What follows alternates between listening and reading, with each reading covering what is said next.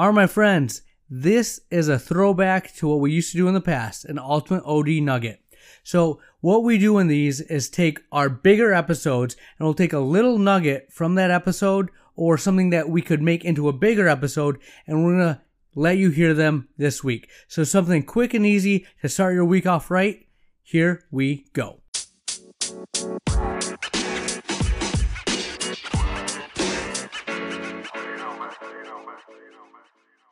Are my friends, a little ultimate OD nugget for you. So here's a little tidbit of advice that I've picked up along the way. You're gonna run into patients and weird situations where, you know, it just someone says, I did not pick that frame, they pick the frame.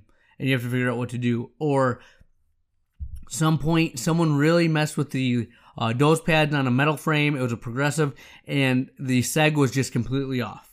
Okay, there's a bunch of protocol, a bunch of things you can put into place to make sure this one mistake never happens again.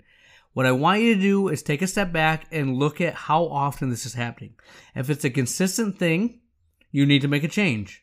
If it's a catastrophic, you know, thing that happens that really can hurt your business, make a change. Okay? But if you're just making a change because this one thing happened this one time in the 10 years you've been open, you're probably not making a change with a purpose. Okay? So whenever you're going to add something new, add more work for people, another step of checks and balances, make sure it has a purpose. Also, don't be afraid to look at the processes and procedures you have in place and change them because they're inefficient, they're dated, they're old, they don't need to be done anymore.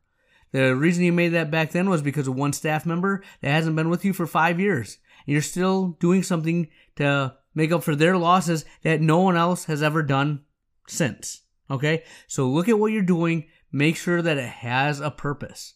Don't change for the sake of change. Change with purpose. You'll be better for it. That's what I have for you. We'll have more for you next week.